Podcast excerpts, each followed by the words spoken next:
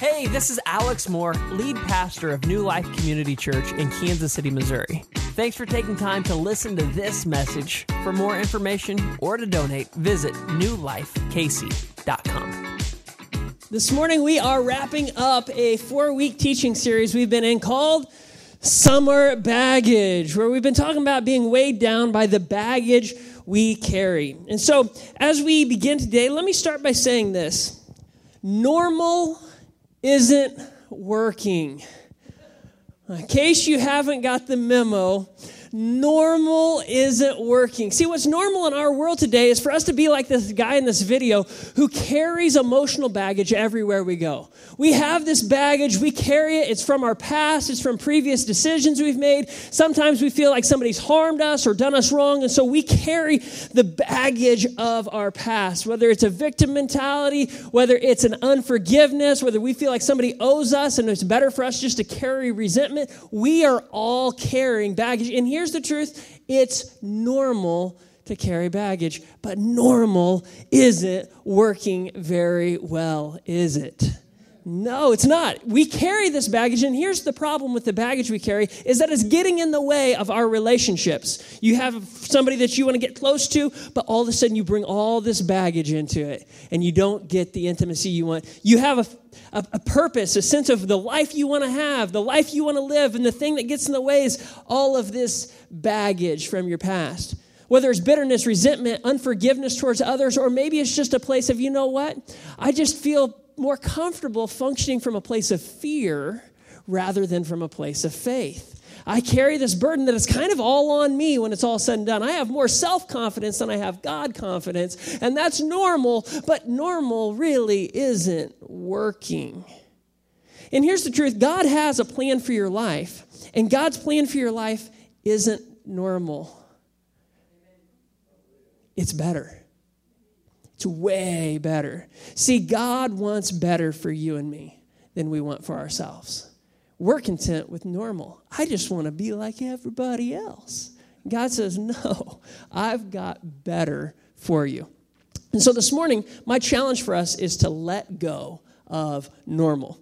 If you've been in church for very long or grown up in church, you've probably heard this verse. Jesus says in Matthew chapter 7, verse 13 and 14, he says, Enter through the narrow gate, right? For, for wide is the gate and broad is the road that leads to destruction. And, and there's how many who enter it? Many enter it. But, but small is the gate and narrow is the road that leads to, and only a find it. In other words, if you want what normal people have, do what normal people do. But if you want what few people have, you're going to have to do what few people do. See, in this verse, Jesus is kind of creating this dichotomy, this division, this contrast between two people groups. There's the one group that's normal, they're on the broad and the wide path. There's many people on it. But then there's the second group that's the better path.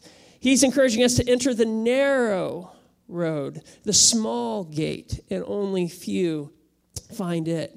See, when we stop and we ask, well, what's normal in our world today? What's this broad path? What's this thing that everybody's on? Well, how would you answer about normal in our world today? Like, what's normal in our schedules today? Um, I'm busy. I'm overwhelmed. I'm rushed. I'm stressed. I'm a little panicked. There's never enough time for really the truly important things because I'm always consumed with the urgent. That's, that's normal. What's normal when it comes to our money today? Well, it's the pursuit of material things that never seem to make me happy. Uh, there's being broke, there's being in debt, there's financial fears of the future. Come on, what's going on in our world? Is the stock market ever going to come back? It's inflation time. What's going on? Why does gas cost so much? What happened at the grocery store? Seriously, $6 for a box of cereal? I don't know what kind of world we're living in. I'm living in Aldi's world. That's what I'm living in.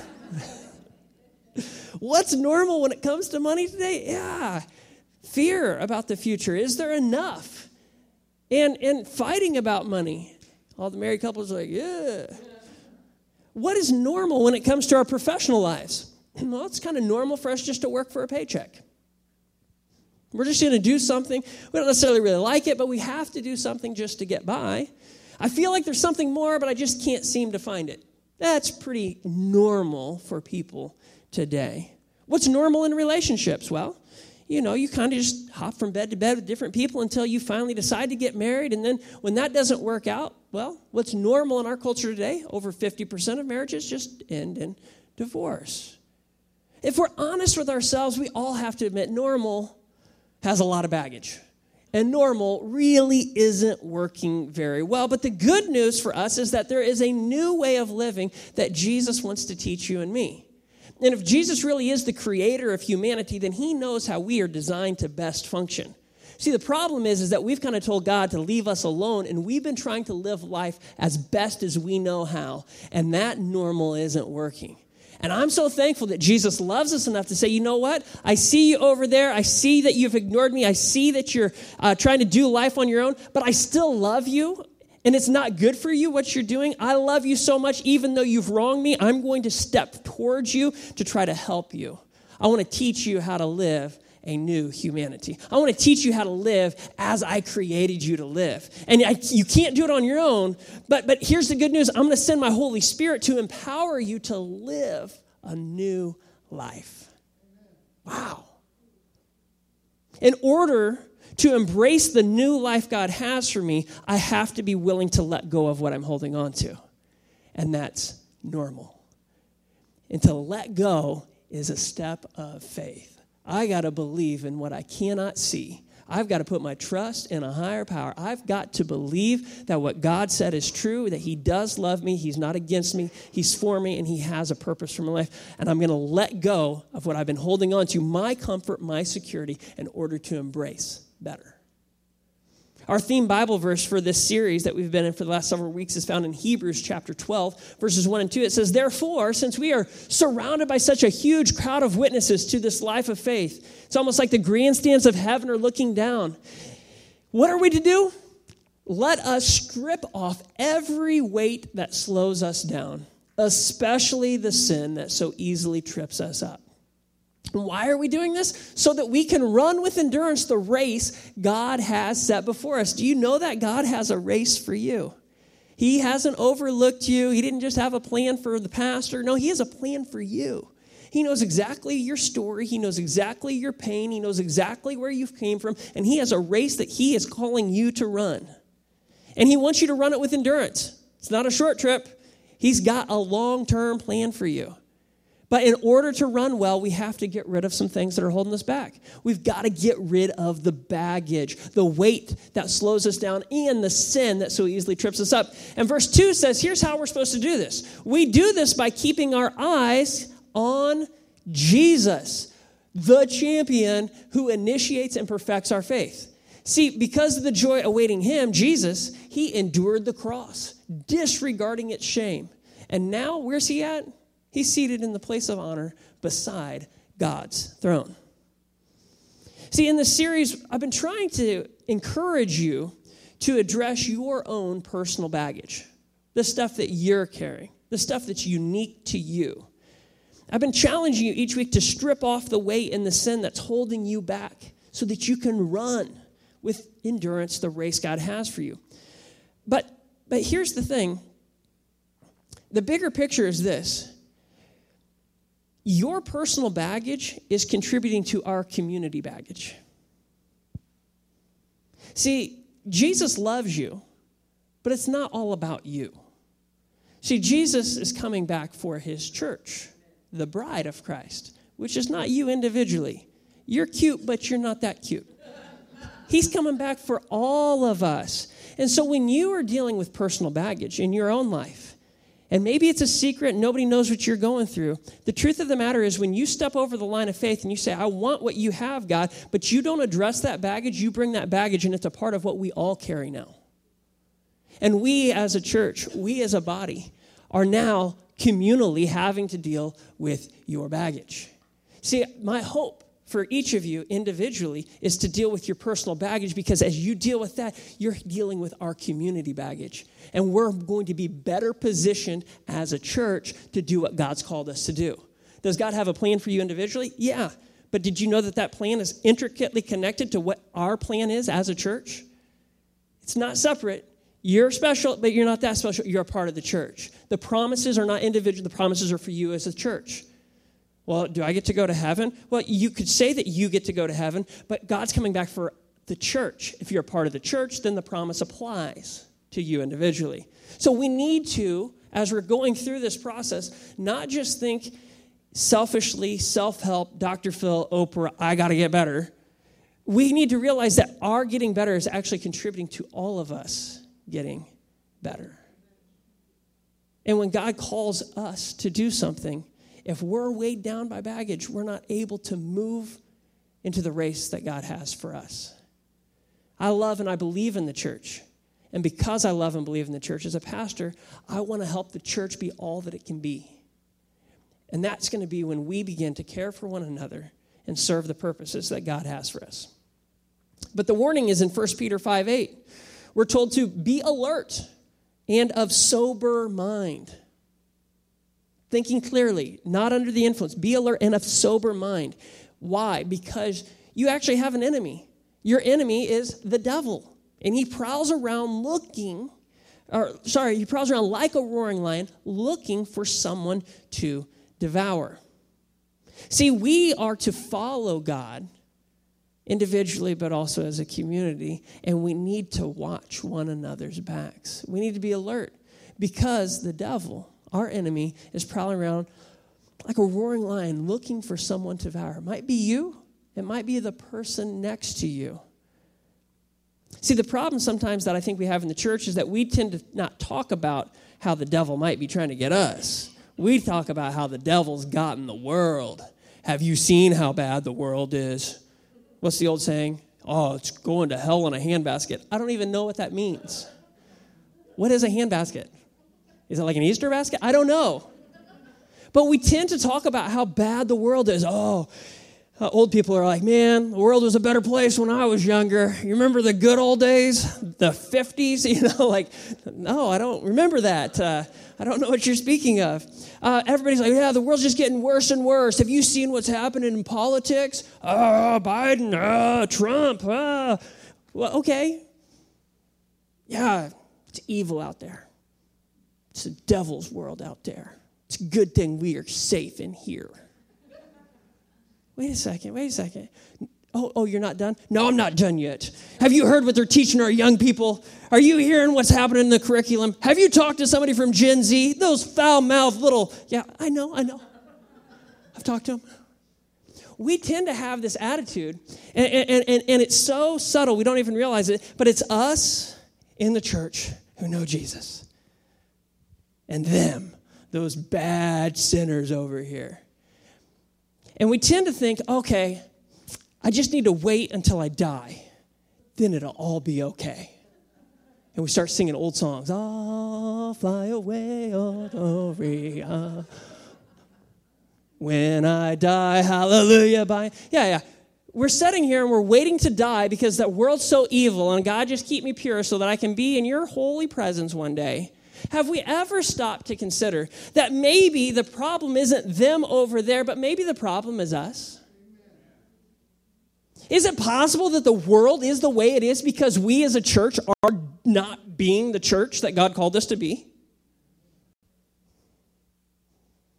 Oh, Pastor Alex, stop. Start singing Ode Glory again. What if we're the problem? What if the problem is is that we as a church have got our focus wrong? Like do you realize like if the whole earth was filled with the glory of the Lord, we wouldn't be here? Like the idea of leaving is when the whole world is restored, like when everybody hears the good news about who Jesus is. Like if we're actually doing our part, we should be a part of redemption for the world. Not, oh, I've got to stay away from it. It's icky. I'm going to get the cooties of the world. No, we're to be in the world to help them to recognize who Jesus is. Maybe the world wouldn't be getting worse and worse if we as the church actually were being the church. This past week, I spent a, a week in Colorado with a cross country team that I, I coach, a bunch of high schoolers. And I challenged them to be these leaders when they came back. And I want to challenge you to be the same thing. And here's what I told them I said, My challenge for you is to be a thermostat and not a thermometer. So I think for too long, we as the church have just been thermometers. The culture around us changes, the temperature, the atmosphere, and what do we do? Oh, I'm getting hot. I'm getting mad. Have you seen how corrupt and evil and screwed up our world is? Wait a second. We were not called to be thermometers. We're not to adjust to the culture around us. We instead are to be thermostats. You set the thermostat, and it determines the culture around. We need to stop being so reactive and start being proactive. We need to start actually moving in the direction that God wants and allowing His influence to shine. Remember that old song, uh, This Little Light of Mine? I'm going to let it shine? Hide it under a bushel? No, I'm going to let it shine. I think we've hid it under a bushel. We're going to let the devil it out? No, we are going to let it shine.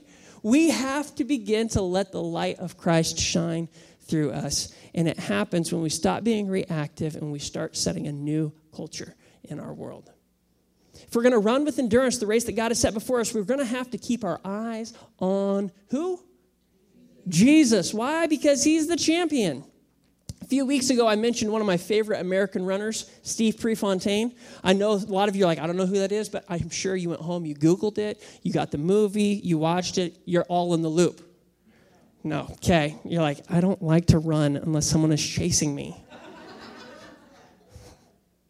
so, as a runner, uh, Steve Prefontaine was one of my favorite runners. Uh, he died before I was born, though. Okay, crazy deal, car accident, Oregon athlete, ran in the Munich Olympics. Anyway, this guy was so incredible that as a runner, I said, I want to know how he thought. I wanted to know how he processed training, how he approached races. And so, what did I do?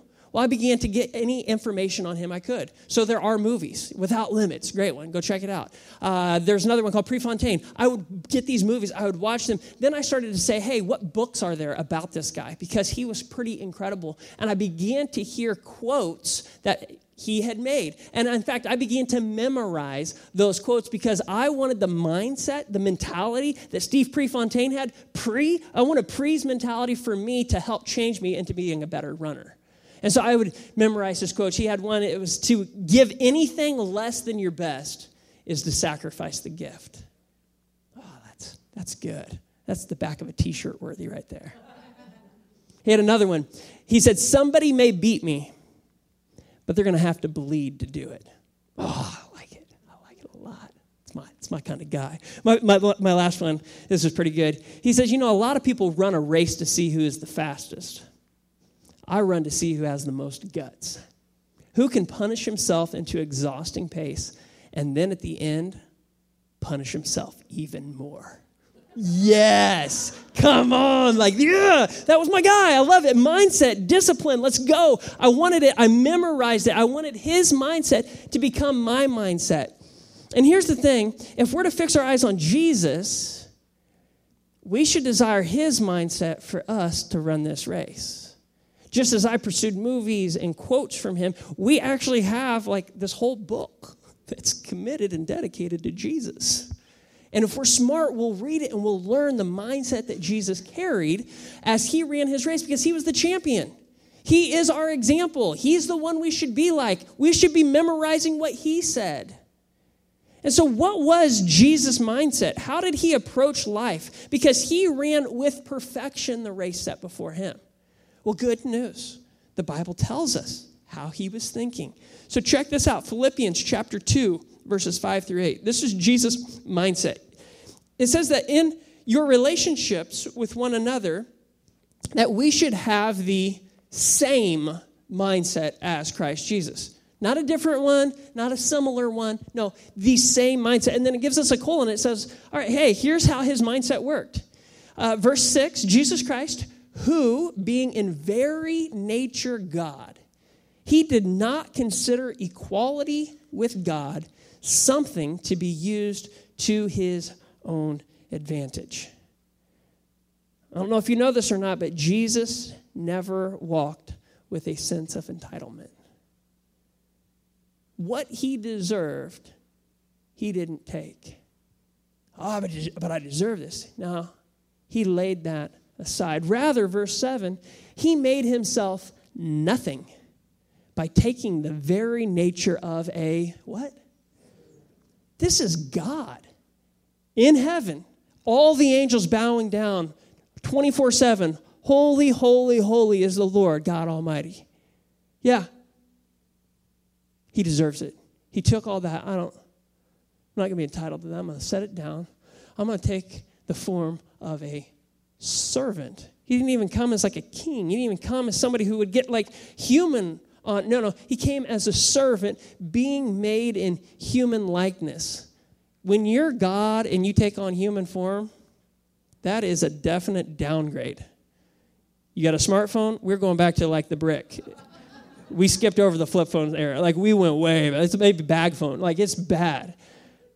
And being found in appearance as a man, he humbled himself. Key word, he humbled himself by becoming obedient. How obedient was he? Obedient to death. Not just like an old man death, even death on a cross.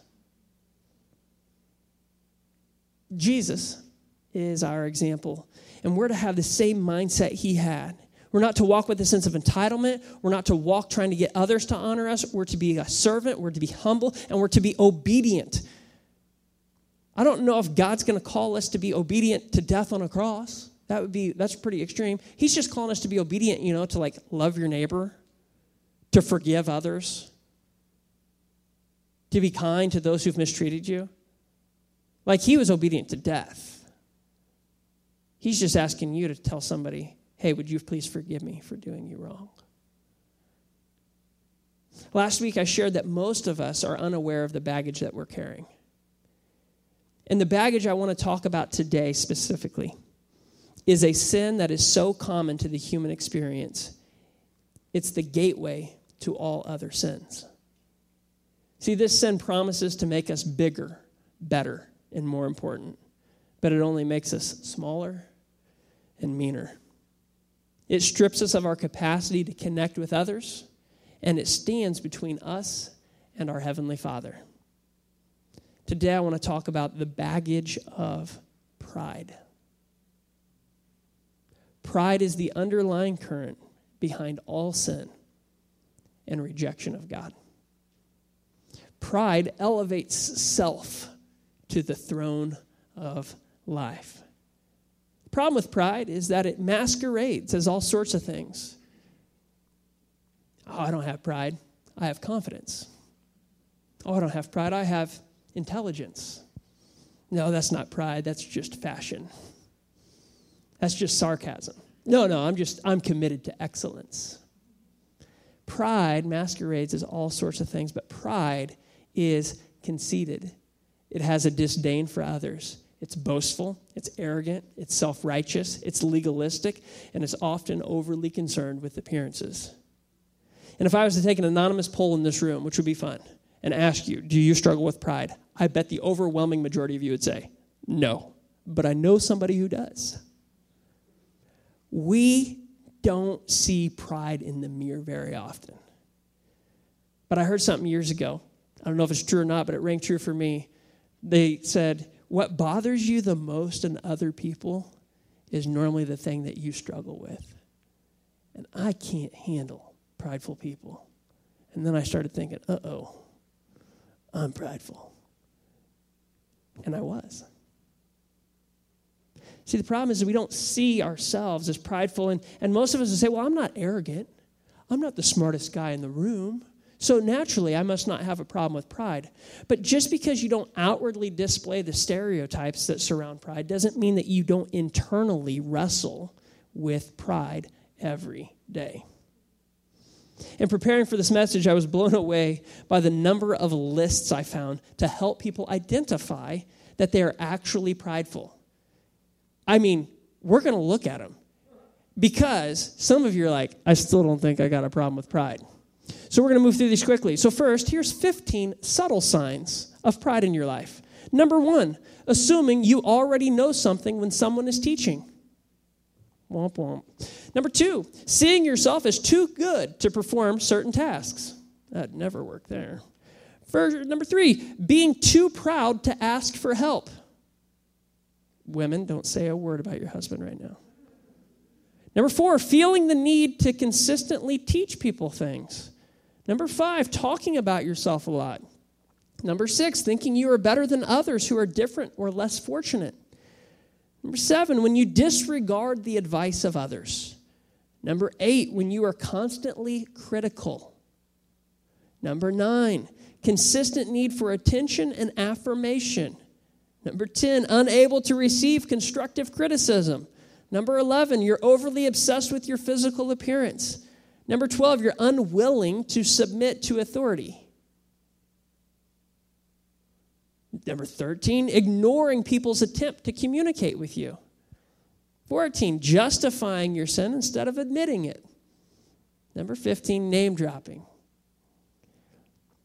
If that didn't fit, I found another list. Here's eight symptoms of pride a preoccupation with appearances, needy of attention, argumentative, disrespectful toward authority, selfish ambition, unwilling to accommodate, inappropriate anger, stubborn addictions.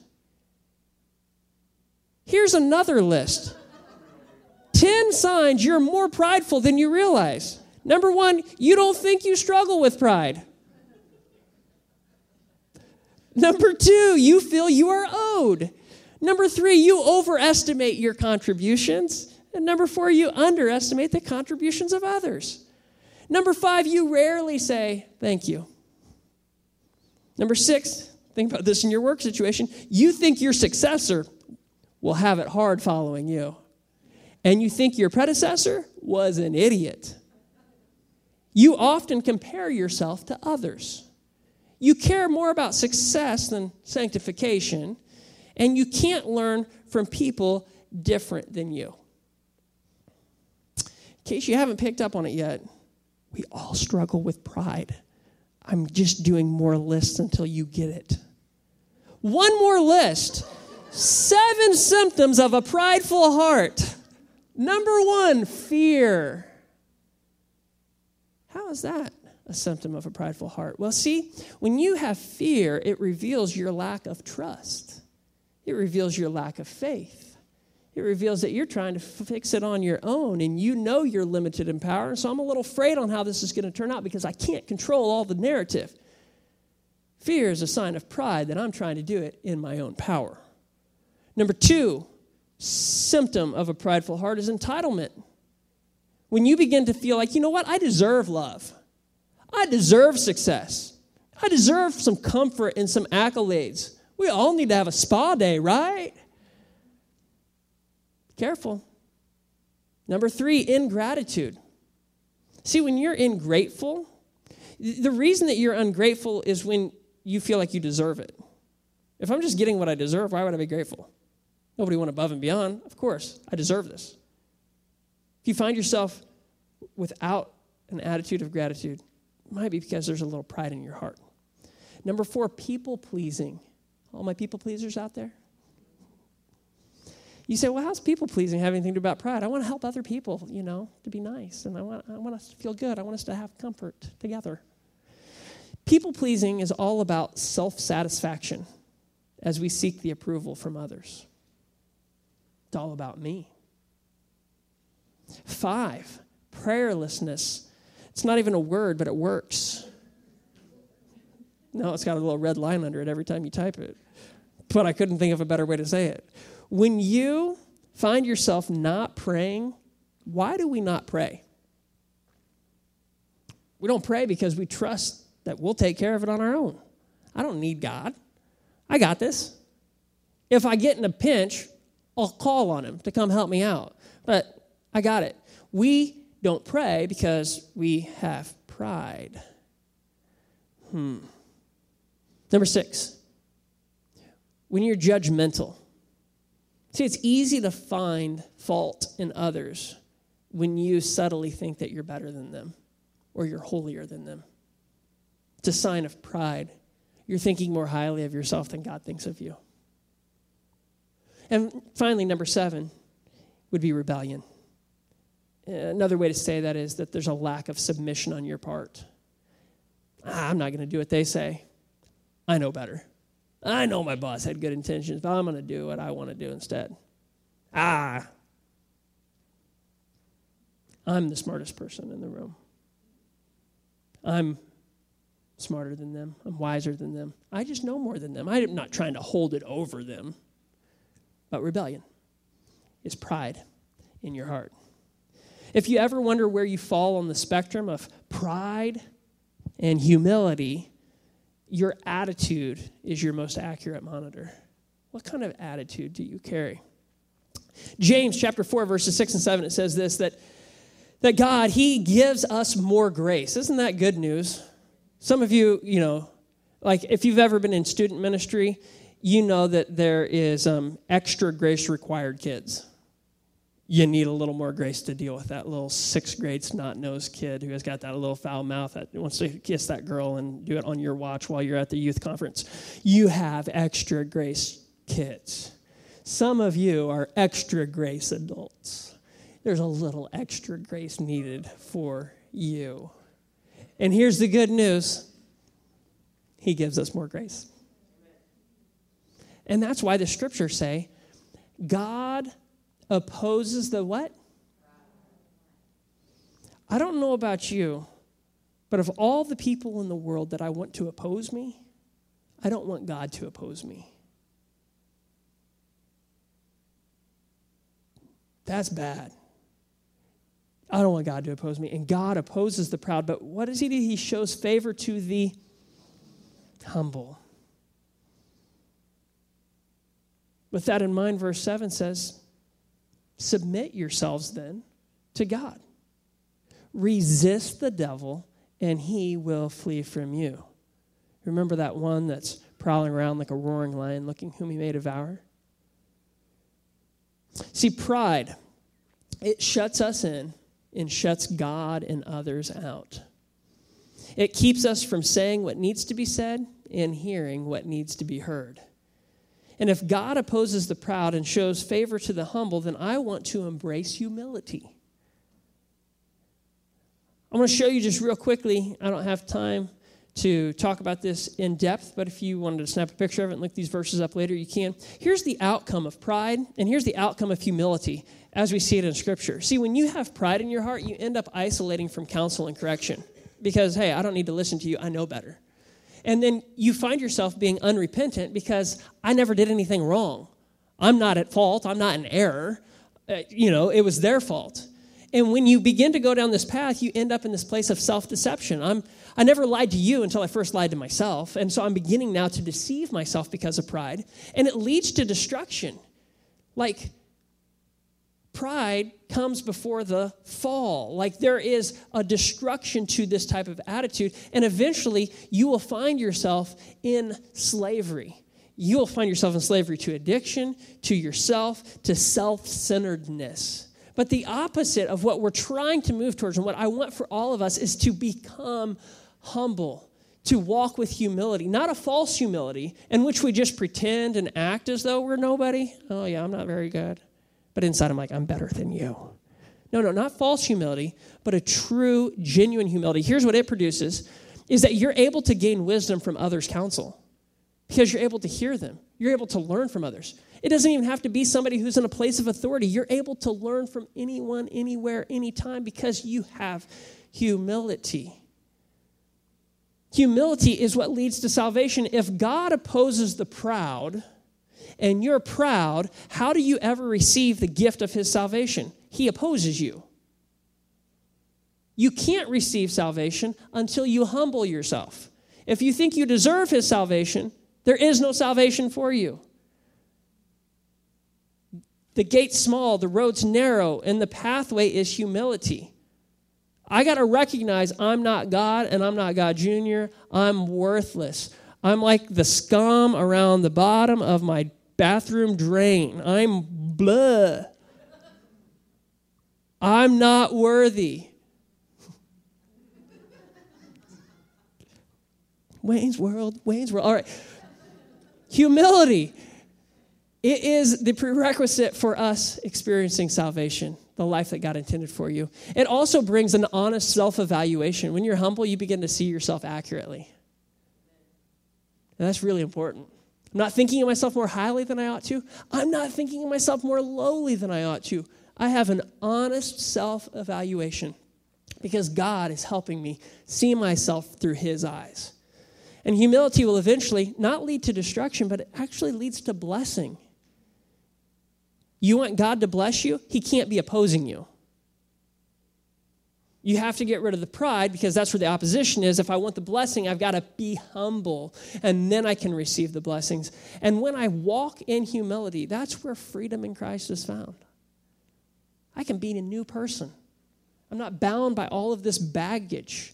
I've humbly owned it, accepted it, confessed it, repented of it, and say, God, I'm all yours.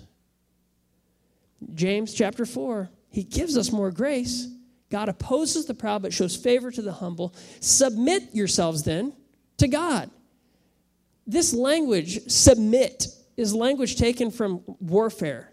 The idea is that we are to submit as a good soldier puts himself in complete subjection to his captain. And this idea that we're to resist the devil, resist means to stand bravely against. That's what we're called to do. And here's the wild thing there is a promise of God that follows. See, when you submit and you resist, the devil will flee from you. Not he might, or he could, or he should. No, he will. When we step out, when we are not proud, but we're humble and we submit, I die to myself what I want and I say, God, it's all about you. I submit to you and I resist, then guess what? The devil will flee from you. Have you ever wondered why people resist God's grace? Like, it's such a good deal. Like, if you're a Christian, you're like, I don't know why everybody doesn't embrace this. This is such a good deal. It's, it's free, it's a good gift. Here's the reason people don't accept God. Here's the reason they don't step over the line of faith it's pride. Well, no, they have like an intellectual argument. No, that's not the reason.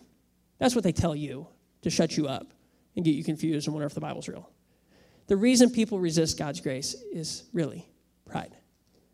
In the Garden of Eden, the serpent's temptation to Adam and Eve was hey, listen, if you eat this, you will be like God. And ever since the garden to now, we all have, in our own way, been trying to take God's place. And that is pride. So when you think of yourself higher than God thinks of you, yeah, it's pride. So as we wrap up today, how do we rid ourselves of the baggage of pride? Well, number one, what I spent most of today trying to help you do is recognize and admit your pride. You'll never be able to solve a problem until you know it exists, and if you don't admit that you have pride, you'll never address the pride that's in your heart. So, number one, if you want to get rid of the baggage of pride, you have to recognize and admit your pride. Number two, you need to follow Jesus. Jesus is our rescue from pride. An invitation to follow Jesus is the equivalent of an invitation to unfollow pride. You can't follow Jesus and keep pride. You have to unfollow pride. It's not about me. It's not about how smart I am. It's not about me saving myself. There's no Messiah complex. I'm a sinner. I need help. I need grace. I need Jesus. As you follow Jesus, you have to humble yourself. And if you want to get rid of the baggage of pride, begin to follow Jesus. Matthew 16, 24, Jesus said to his disciples, Whoever wants to be my disciple must deny themselves. There's the death of pride. It's not about what I want. I'm submitting. I'm going to take up my cross. It's what I want to do. And instead, I'm going to follow him. So, number one, you got to admit and recognize that you got pride. Number two, you got to follow Jesus. Number three, you want to get rid of this baggage of pride? You've got to begin to express your gratitude. Henry Ward Beecher said, A proud man is seldom a grateful man, for he never thinks he gets as much as he deserves. We need to begin to express our gratitude. First to God, most important, but then also to others. There's something about saying thank you that takes our eyes off of ourselves and puts them back on the blessings we've received and those who have blessed us. Prideful people aren't very grateful you want to begin to get rid of that baggage, go say thank you. If your parents are still alive, call them. Say, hey, I want to thank you for all the money, the time, the sacrifice, the prayers, the heartache. I want to thank you for investing in me so I could be the person I am today. Who can you thank? Maybe you go to your boss. I don't like my boss, though. Boss, thank you for a job. Thank you that I have a place to work. I don't want to do that. I know because you're prideful. We have to express gratitude. Number four, you really want to get rid of this baggage of pride, you need to begin to practice servanthood. Humility, it's not a smooth or painless process as we serve others, but it's a necessity. See, Jesus taught and modeled a radically liberating version of humility. Thank you for listening to this message. For more information, please visit newlifekc.com.